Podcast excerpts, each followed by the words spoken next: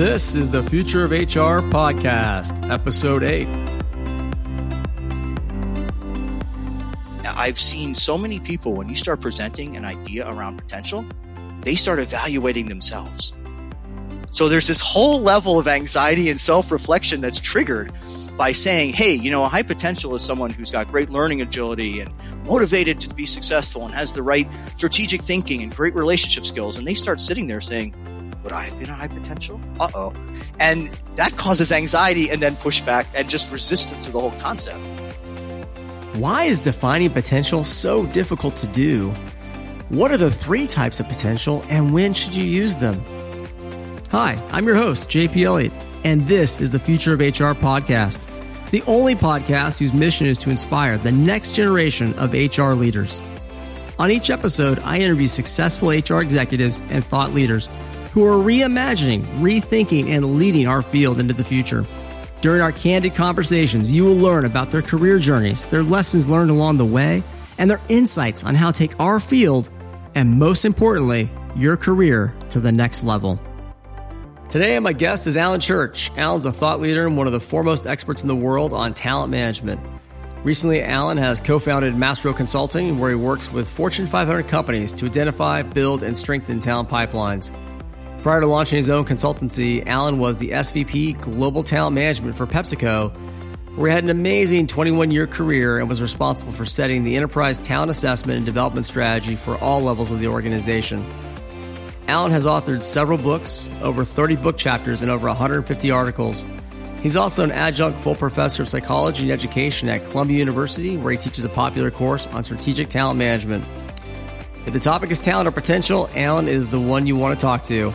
In our conversation today, Allan and I discussed the three types of potential, why they matter, and when to use them, PepsiCo's GREAT5 leadership model and how it applies at different stages of your career, and why communicating potential ratings will increase, not decrease, employee engagement, and much more.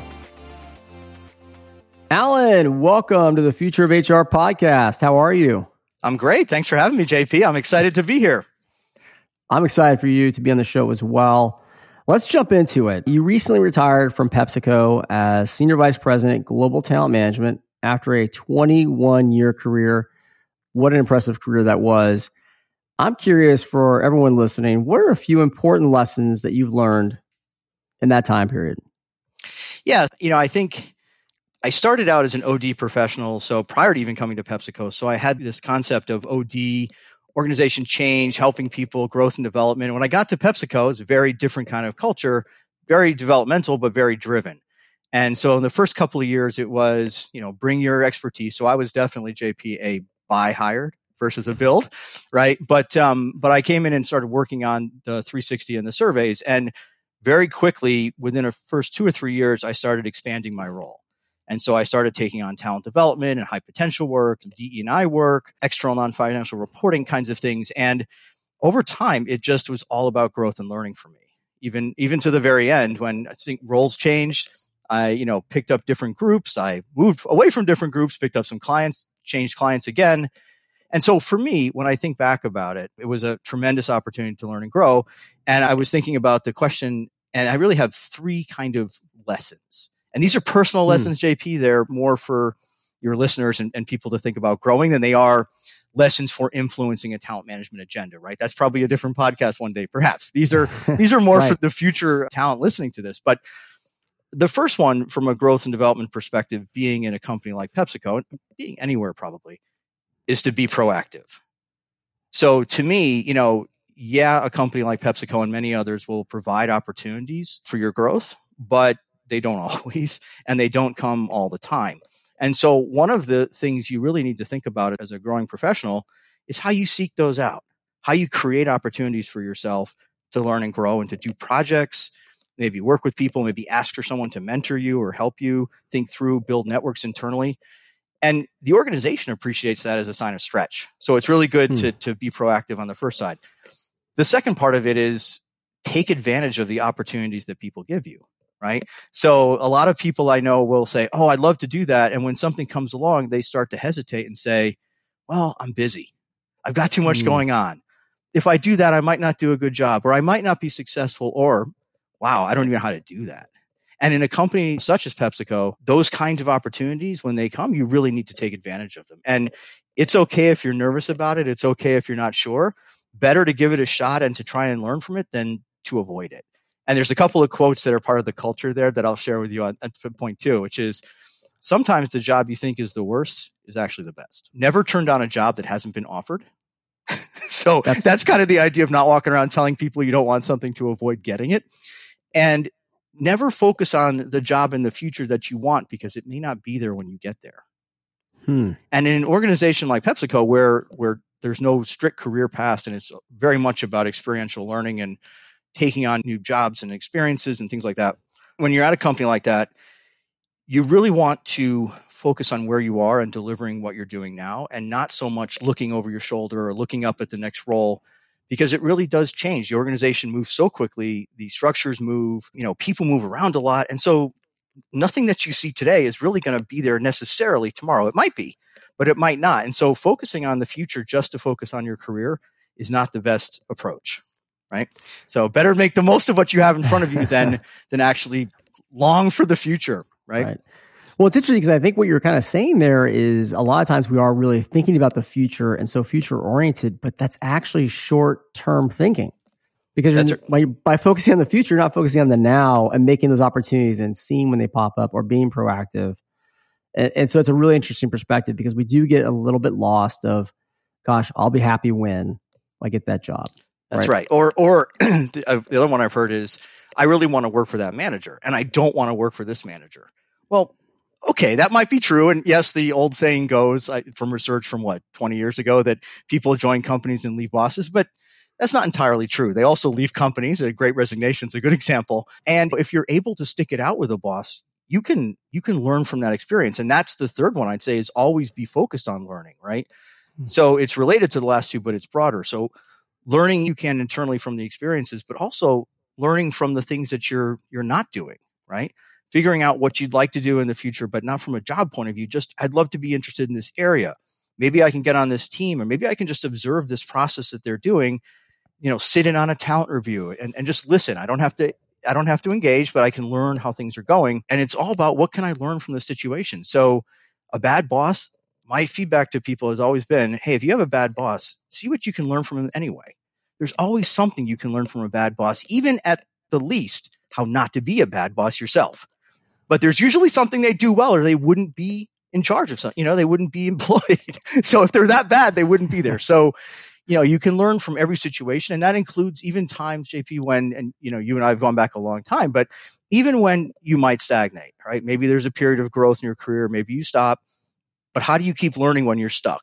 And that's another question I get from people. And, and my mm-hmm. advice back is to say, focus on other things, focus on deepening your skills, right? Focus on broadening your skills. So maybe it's a learning and reading and, you know, getting engaged externally in some groups, some, you know, professional networks or doing podcasts or whatever it might be that give you a chance to meet other people and learn other things, even if it's outside your job, because ultimately you'll be a better, well-rounded. I think that that's really good advice. And being proactive, taking those opportunities, learning and continue to learn is really the core of, I think, having a really successful career and it's interesting. Let's talk a little bit about when you are stagnating, if you feel that way.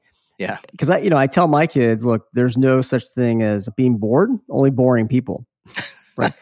and I kind of think about learning the same way. Like, you know, you, you really you can't stagnate. If you are, you got to take accountability to figure out what do you want to learn? What do you want to grow? But what do you say to people who say, well, gosh, Allan, you know, I just I've been at this job for five, ten years, it is. And you know, it's like, how do I get out of this? Right? How do I maybe make that shift out of a role that people just see me and I'm pigeonholed?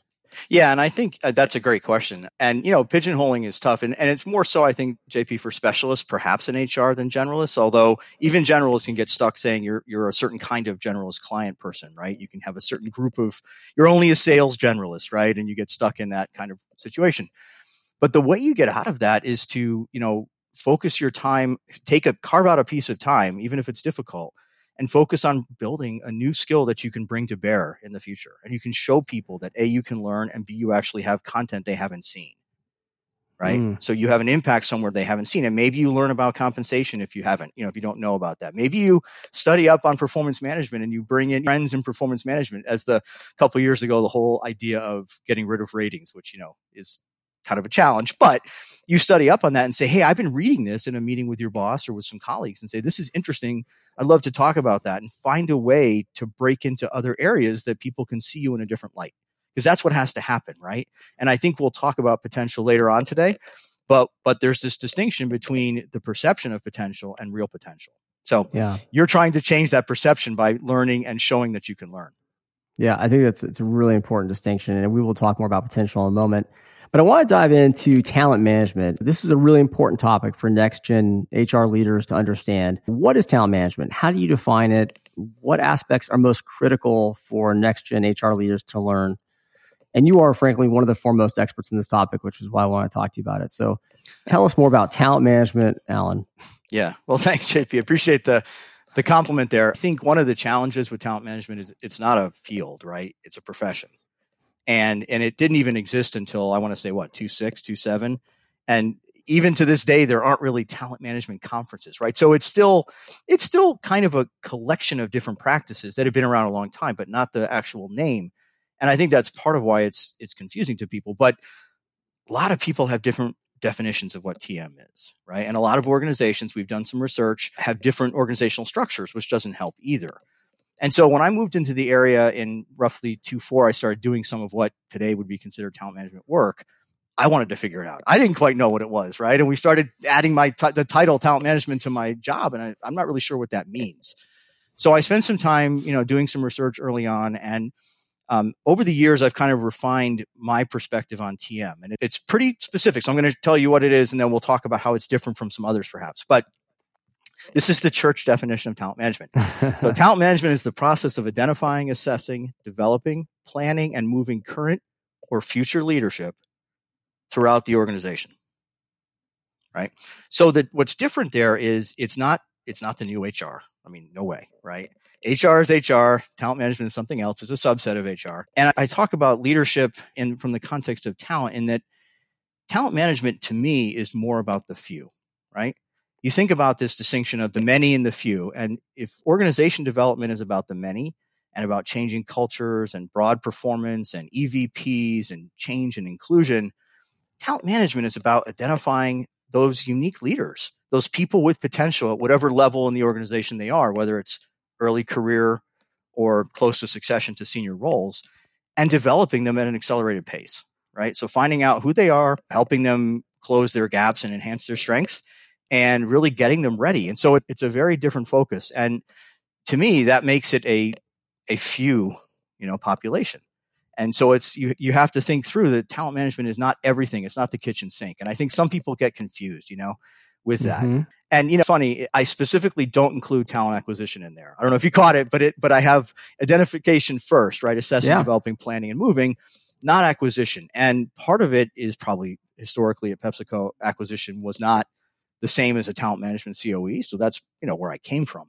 But we did a study, Chris Rotolo and I did a study a number of years ago, and you, I'm sure you answered the survey, JP, that looked at functions. And in top 100 companies that we surveyed, 96% of the companies had a talent acquisition function, but only 50% reported to TM.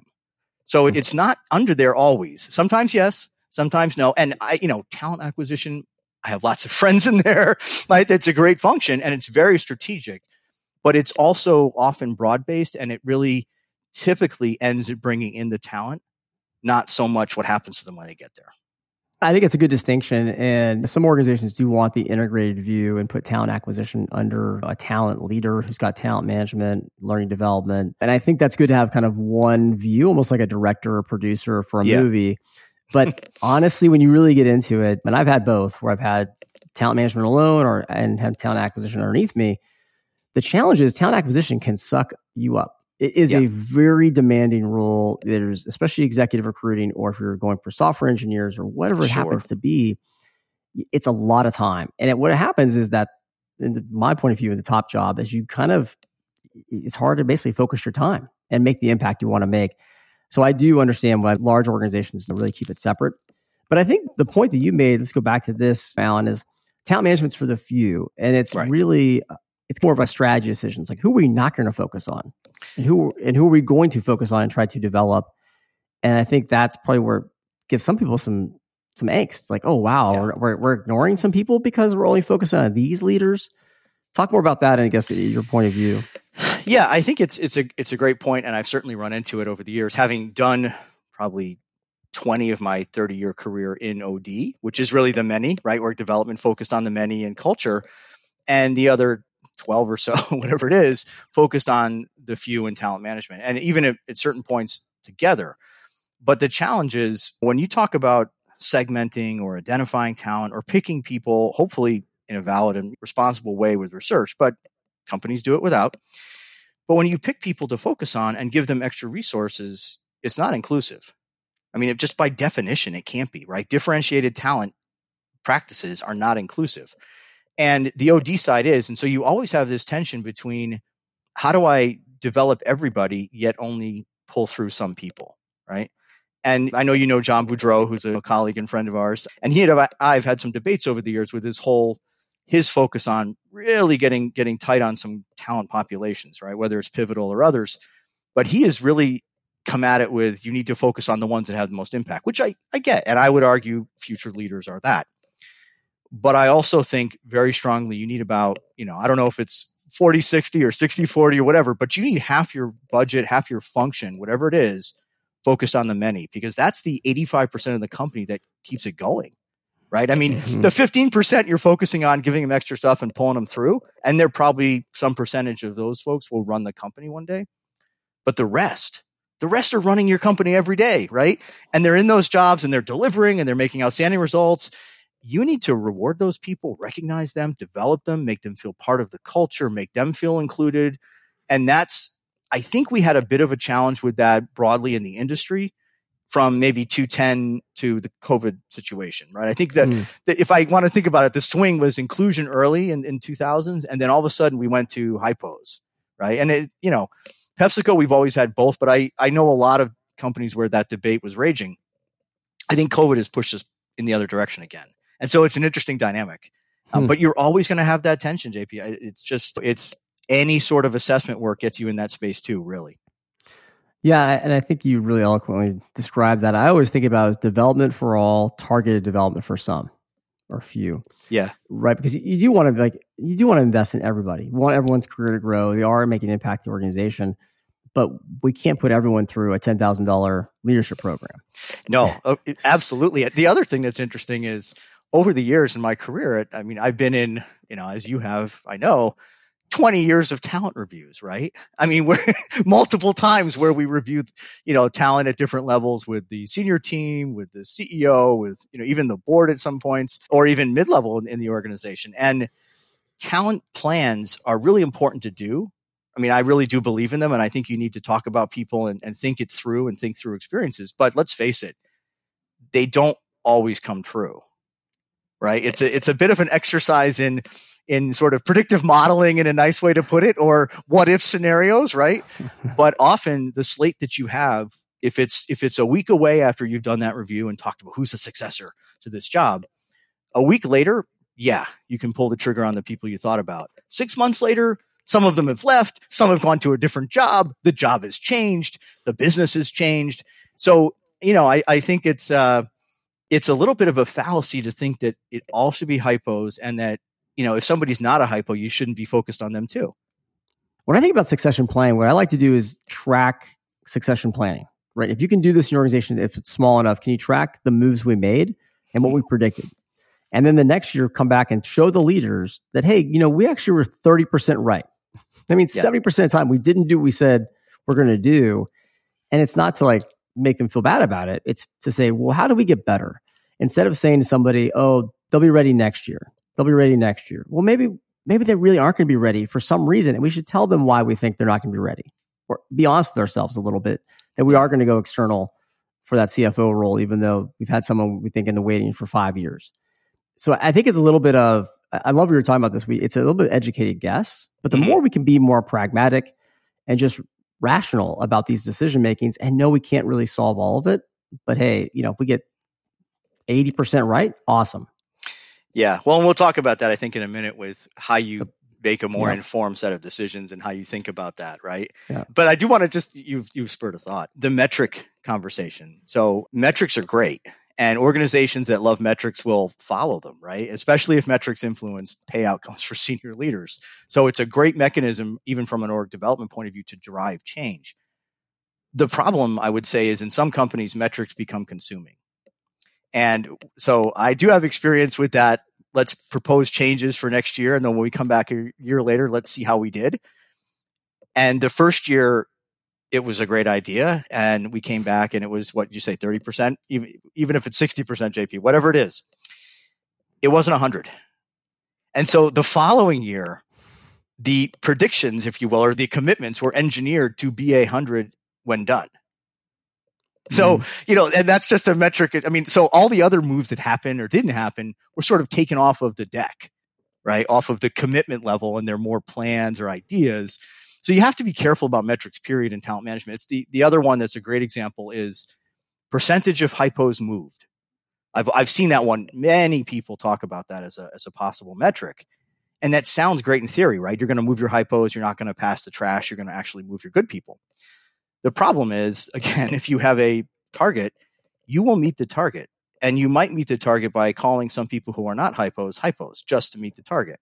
And conversely, not calling, you know, hypos hypos, right? So you keep your best people by downgrading them in a system just to avoid moving them. I've seen that too. So you have to be careful with metrics and talent work. It really is tough. Yeah, let's talk about potential. How do you define it? And why is it so hard for managers and organizations to align on the definition of it. Yeah, so potential is another one. It's that's uh, probably one of the few that's actually more complicated than talent management, right? As a definition. but um, and you know, I've I've spent a lot of time in this field. So again, early on when I took over, it was a bit of what's our definition? Let's standardize it, Allan. But it was it was more of an organizational definition, which I think is pretty common still today. This idea of people that can move two levels, right? But but what's it based on? So my question, as soon as I started asking that, I wanted to get underneath it. And, you know, I, there's a model that I've created called the leadership potential blueprint. I'll talk about in a second, but I want to start JP with, with the answer to your question in three ways. The, the first I'd say is the reason it's so hard for people to define it is because they don't know what it is. They don't have any theory or background or anything to hang their hat on. So it's just a context issue and they think performance is it, which, you know, if you, your fact fiction kind of thing, performance is not potential, right? They're related, but it's not, but they hang their hat on performance first and they get heated about it because their high performers are important to them. The second reason, honestly, is psychological. I've seen so many people when you start presenting an idea around potential, here's a framework, they start evaluating themselves. So there's this whole level of anxiety and self reflection that's triggered by saying, Hey, you know, a high potential is someone who's got great learning agility and motivated to be successful and has the right strategic thinking and great relationship skills. And they start sitting there saying, would I have been a high potential? Uh oh. And that causes anxiety and then pushback and just resistance to the whole concept. so I think that's part of it too. and then the third, the third element, which I think will be helpful to your, your audience is there really, I would argue three kinds of potential that get talked about and confused, right? And the first one is what I call general potential or human potential, right? And it's kind of that growth mindset overall. That's the latent qualities and abilities that can be developed by anyone to be successful in life. Your kids have potential, right? So, so we're not talking about you know, general potential when you talk about, you know, people and organizations. That's, that's the, everybody has that. And that's that OD mindset that you have to remember is important because if you don't acknowledge that, you tick people off and they tune out. Right. So yeah, everybody's got potential. We should develop everybody. Great. Put that over here. Okay. Then there's leadership potential, which I think is the most common one that people think about and we talk about here. It's kind of the, you know, the standard version. And if you think about that you can separate it, that's the skills, abilities, behaviors, knowledge that are really early predictors of future leadership effectiveness. So it's the combination of trait and behaviors and skill and knowledge. So it's not any one thing but that when you see it, when you measure it, when you know what it is, and you can quantify it a bit, you can discuss that person's trajectory, right? You can see they are standing above, they are doing more. Those are why you think they can go two levels or three levels or whatever, right? Mm-hmm. So that's leadership potential. The other one that people confuse, and I think this is maybe helpful as well, is destination potential. And, you know, organizations really focus on leadership potential destination potential. Destination potential is that more senior discussion, right? When you're talking succession and people get hung up with, well, how can an SVP that's two layers aw- away from the CEO have potential? They're, they're already, okay, yeah, maybe they're not a high potential in the standard sense, but they are either on the slate for a bigger job or they're not. Where is their final, you know, their, their destination from a destination from a career point of view? Are they going to be CFO? Are they going to be CMO of the company, CIO? Are they going to be a CEO candidate? Okay. Knowing that, let's look at their strengths and opportunities, their experiences, what they need to get to close gaps to get there to get ready. That's the destination side. So you move away from this high potential problem at senior leadership and it's more about targeted potential, if you will, right? Mm-hmm. So that's how I, I like to think about potential these days. It's those three buckets. And you try to walk through it with people before you get going so that they understand that you're not dismissing everybody in the room as having no potential, right? So that's the way I would I would take it. The other complexity, JP, unfortunately, is there's a difference between and we just wrote an article in Leadership Quarterly about this. So I don't know if you've seen it, but it's a little technical for some of the audience, but we did look at research on performance versus potential and indicators and how that works. But anyone who sat in a talent review knows that there is this organization perception of potential. And I would call that designated potential. Hmm. So that's what the organization thinks of you. Whatever it's based on, doesn't matter. That's their call. And that may or may not actually reflect your capabilities, right? You would like it to, you would hope it does, but it often doesn't. And it's that whole idea of the breakfast meet and greet where you have food in your teeth and it ruins your with a CEO one day, right? Or whatever it might be, or that one right. bad exchange in a meeting or that one bad presentation you stood up for your annual operating plan and you got skewered, you didn't recover fast enough, you're over, right? That's sort of that designated potential. And, and part of you know what uh, Jay Conger and I wrote about in, in the High Potential Advantage book is how individuals. It's almost like a self help for potential book. How individuals can do things to overcome that organizational designated potential perspective. So there's that piece of it, and then there's measured potential, right? And that's the two of them together is where I'd be pushing everyone who loves the nine box. I'm telling you, the nine box you have doesn't work. Use this nine box that has both the perceived potential or the designated and the measured. Hmm. Let's talk about the nine box for a second because sure. you know any tool that we've relied on too much, um, and, and, it's just a tool, right? To have dialogue a lot of times starts to become the end all be all of talent. And so I'd love to hear your perspective on this because I, I think it's an area where more and more people are saying it doesn't work for us. It's not working for our organization. So how do you fix it? Yeah, so the nine box is a is an interesting case, right?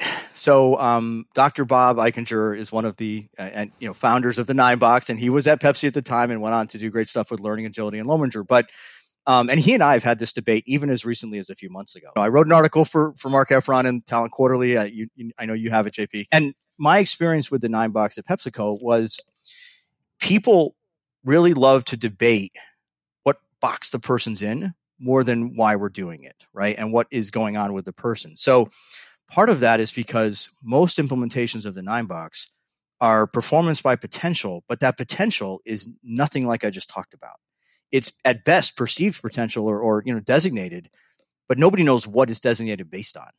So you've got performance, which honestly, if we're all you know clear with ourselves and transparent, performance management isn't the most accurate either. right? So in most companies, right. I mean, sure, if you're in sales or, or, operations where you can measure something, but a lot of the professional jobs in companies are eh, kind of squishy, objective. Somebody's making a rating, but okay, take that aside. You can still kind of bucket your people into low, medium, high performers. But then you bucket them into potential. And what happens is if your company is using performance as I think 75% do as an indicator of potential, you've just created a linear relationship basically, right? I mean, you've got most people you think are low potential because they're low performers. So what is the point of doing that grid? And so mm-hmm. what happens is people then debate, well, this person really doesn't belong in there because their performance was X or, you know, it just, it doesn't help you. And I've seen these crazy ones on, on the internet where there's names for the boxes of potential. And it's like, you know, uh, it just, it's horrible. And the names become the labels for people, types of talent, which again, you know, just destroys their career. And I think that's just the wrong way to do it. What I suggest instead, and I wrote about in that article, and I practiced at PepsiCo even to the very last month I was there with the CFO and some work, is taking a look at organizational potential, right? So, you know, designated, how the organization sees these people and then having some real data, right? So that data could be from tools like 360 or maybe it's an integrated assessment, which I'd, you know, push for, but things that look at a combination of maybe personality, some strategic thinking and cognitive skills, some learning agility, motivation and drive, right? And then some leadership skills like inspirational leadership and relationship management and, you know, vision and those kinds of things. And see how those people did, right? So maybe you have some great leaders that the organization loves that really don't do well. That's going to happen, right? And you're still going to love them. And so those people you have to decide. It's not that I would say ever don't make them hypos. Those people you have to decide in that box. Are we going to develop them further or are we going to be okay with their challenges? And we're fine with that, but we know what we're dealing with. On the con, you know, on the contrast, the bottom right side of that whole box is we don't think these people have potential yet. Every indicator points that they do. So that's not hmm. really performance, right? That's saying our predictive model, our data. So whether they reflect the behaviors we believe in or the values or whatever it is, they look really good. So why aren't they hypos? So it's a version of the nine box, but it's not using performance. Performance to me, JP, is a gatekeeper. Mm-hmm. It gets you in the game. If you're not performing, why are you even talked about? Right? right. In that context of, of potential, you're not performing. Get them off the grid if you're performing well or better, then let's talk about how we think about them and what we know about them. Hmm. So that's my approach to the nine box. Yeah. So what we think about them, what we know about them, I think is a really good way to think about it. The other thing I guess I'd ask Allan, because you've done the research and, and we'll talk more about what you did at PepsiCo around early stage career, mid career, et cetera. When you're looking at other things, like, you know, what we know about them, whether it's, you know, IQ, EQ, learning sure. agility, et cetera, is it context specific, right? So maybe someone isn't being a star here for some reason, is culturally, right? But they leave, they go someplace else and they're a director or a VP and they have a great career. And you're like, well, what happened? Over here, they were just average. How much yeah. does culture play into the, the, potential rating, your your perspective?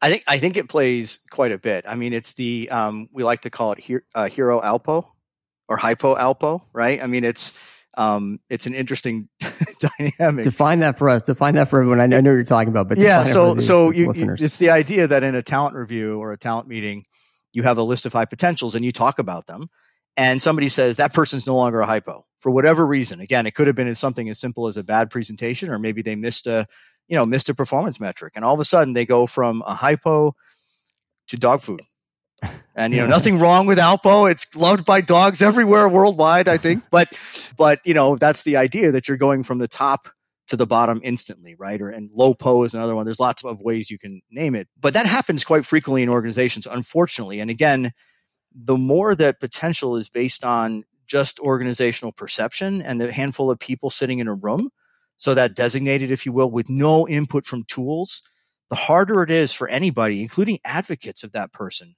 to fight back. Right. So that's one of the things that happens, I think. And the reality is if those people were thought of as hypos originally, they're probably pretty good for some reason, right? They must have some strengths. They're not going to just be hypos for existing. So what was it that happened is one issue.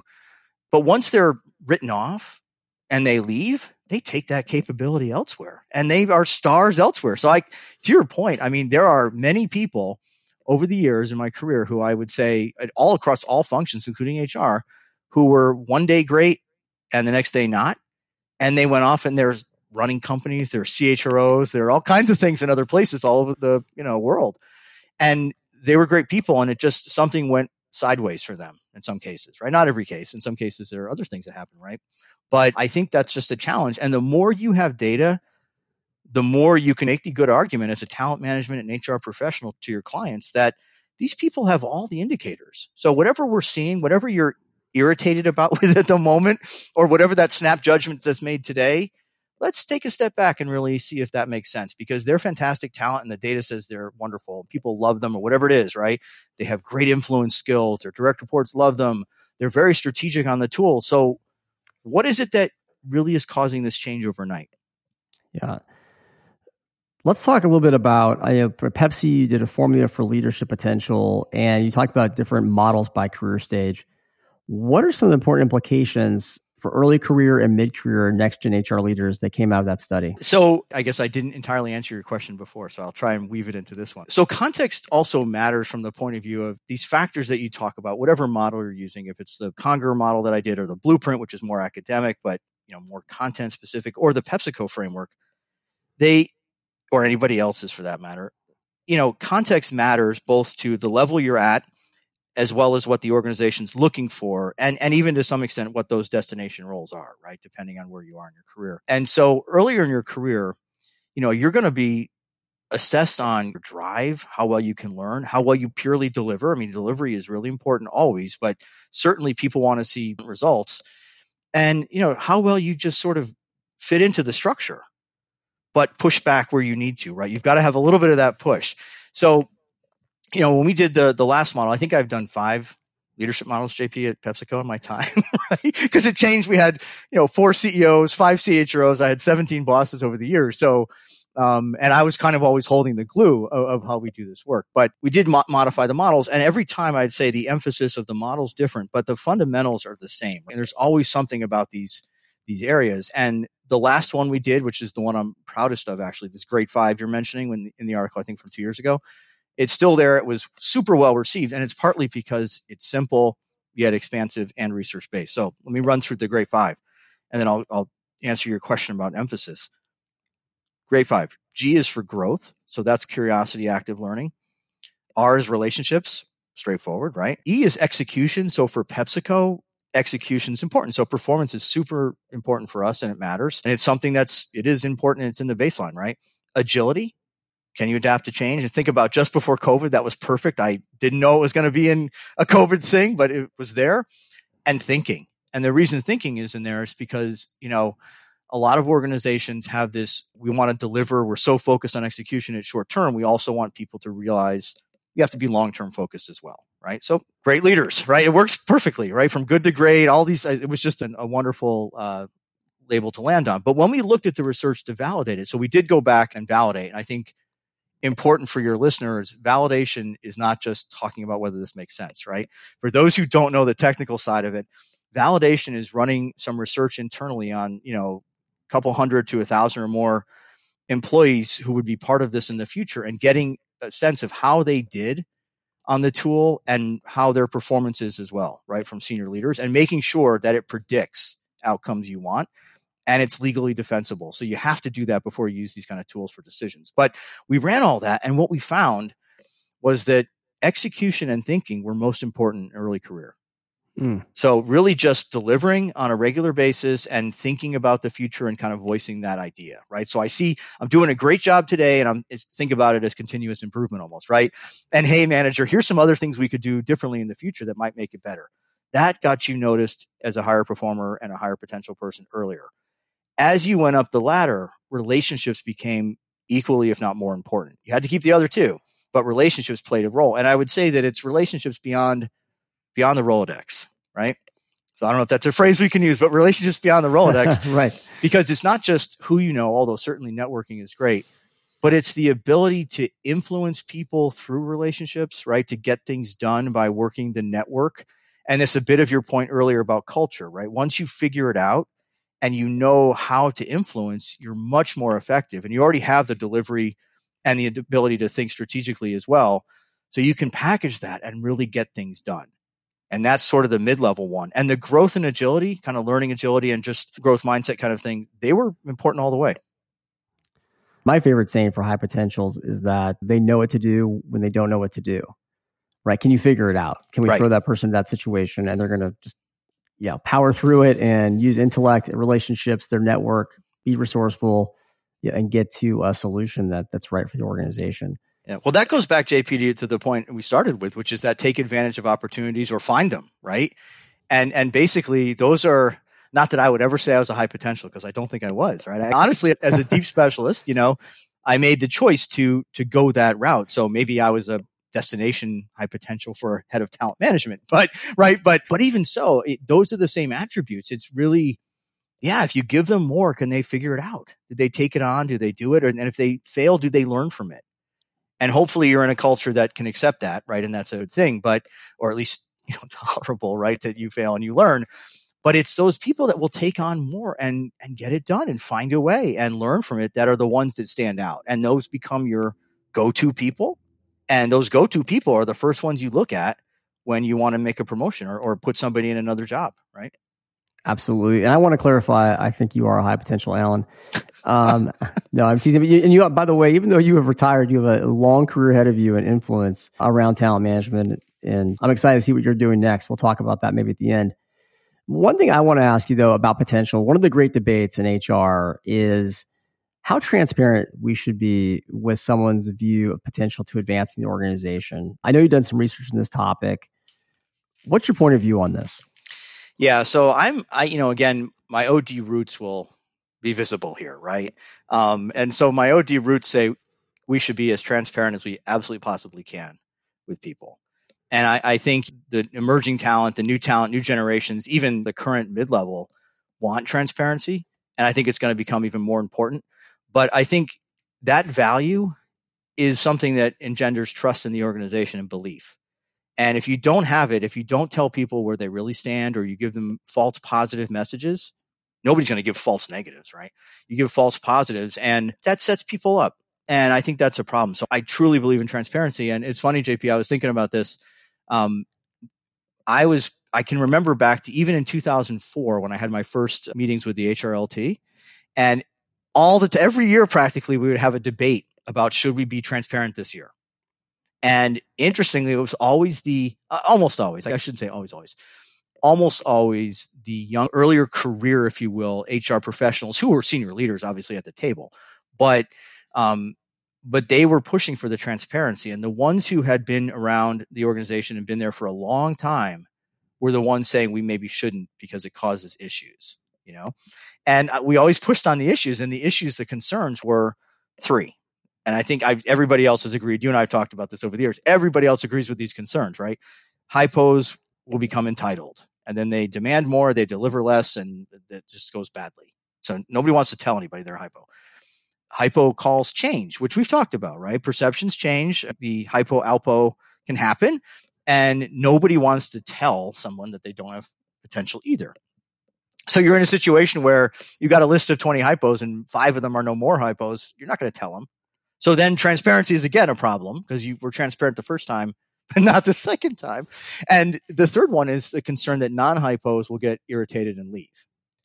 And I'll tell you, you know, that's all well and good. And I'm sure some of that all occurs, but, but I think from our research at PepsiCo, we really found that being transparent with how people stack up on potential did not have the negative consequences that we thought it would. Um, and and part of that was through our assessments. So we we did we did over ten thousand assessments while I was there.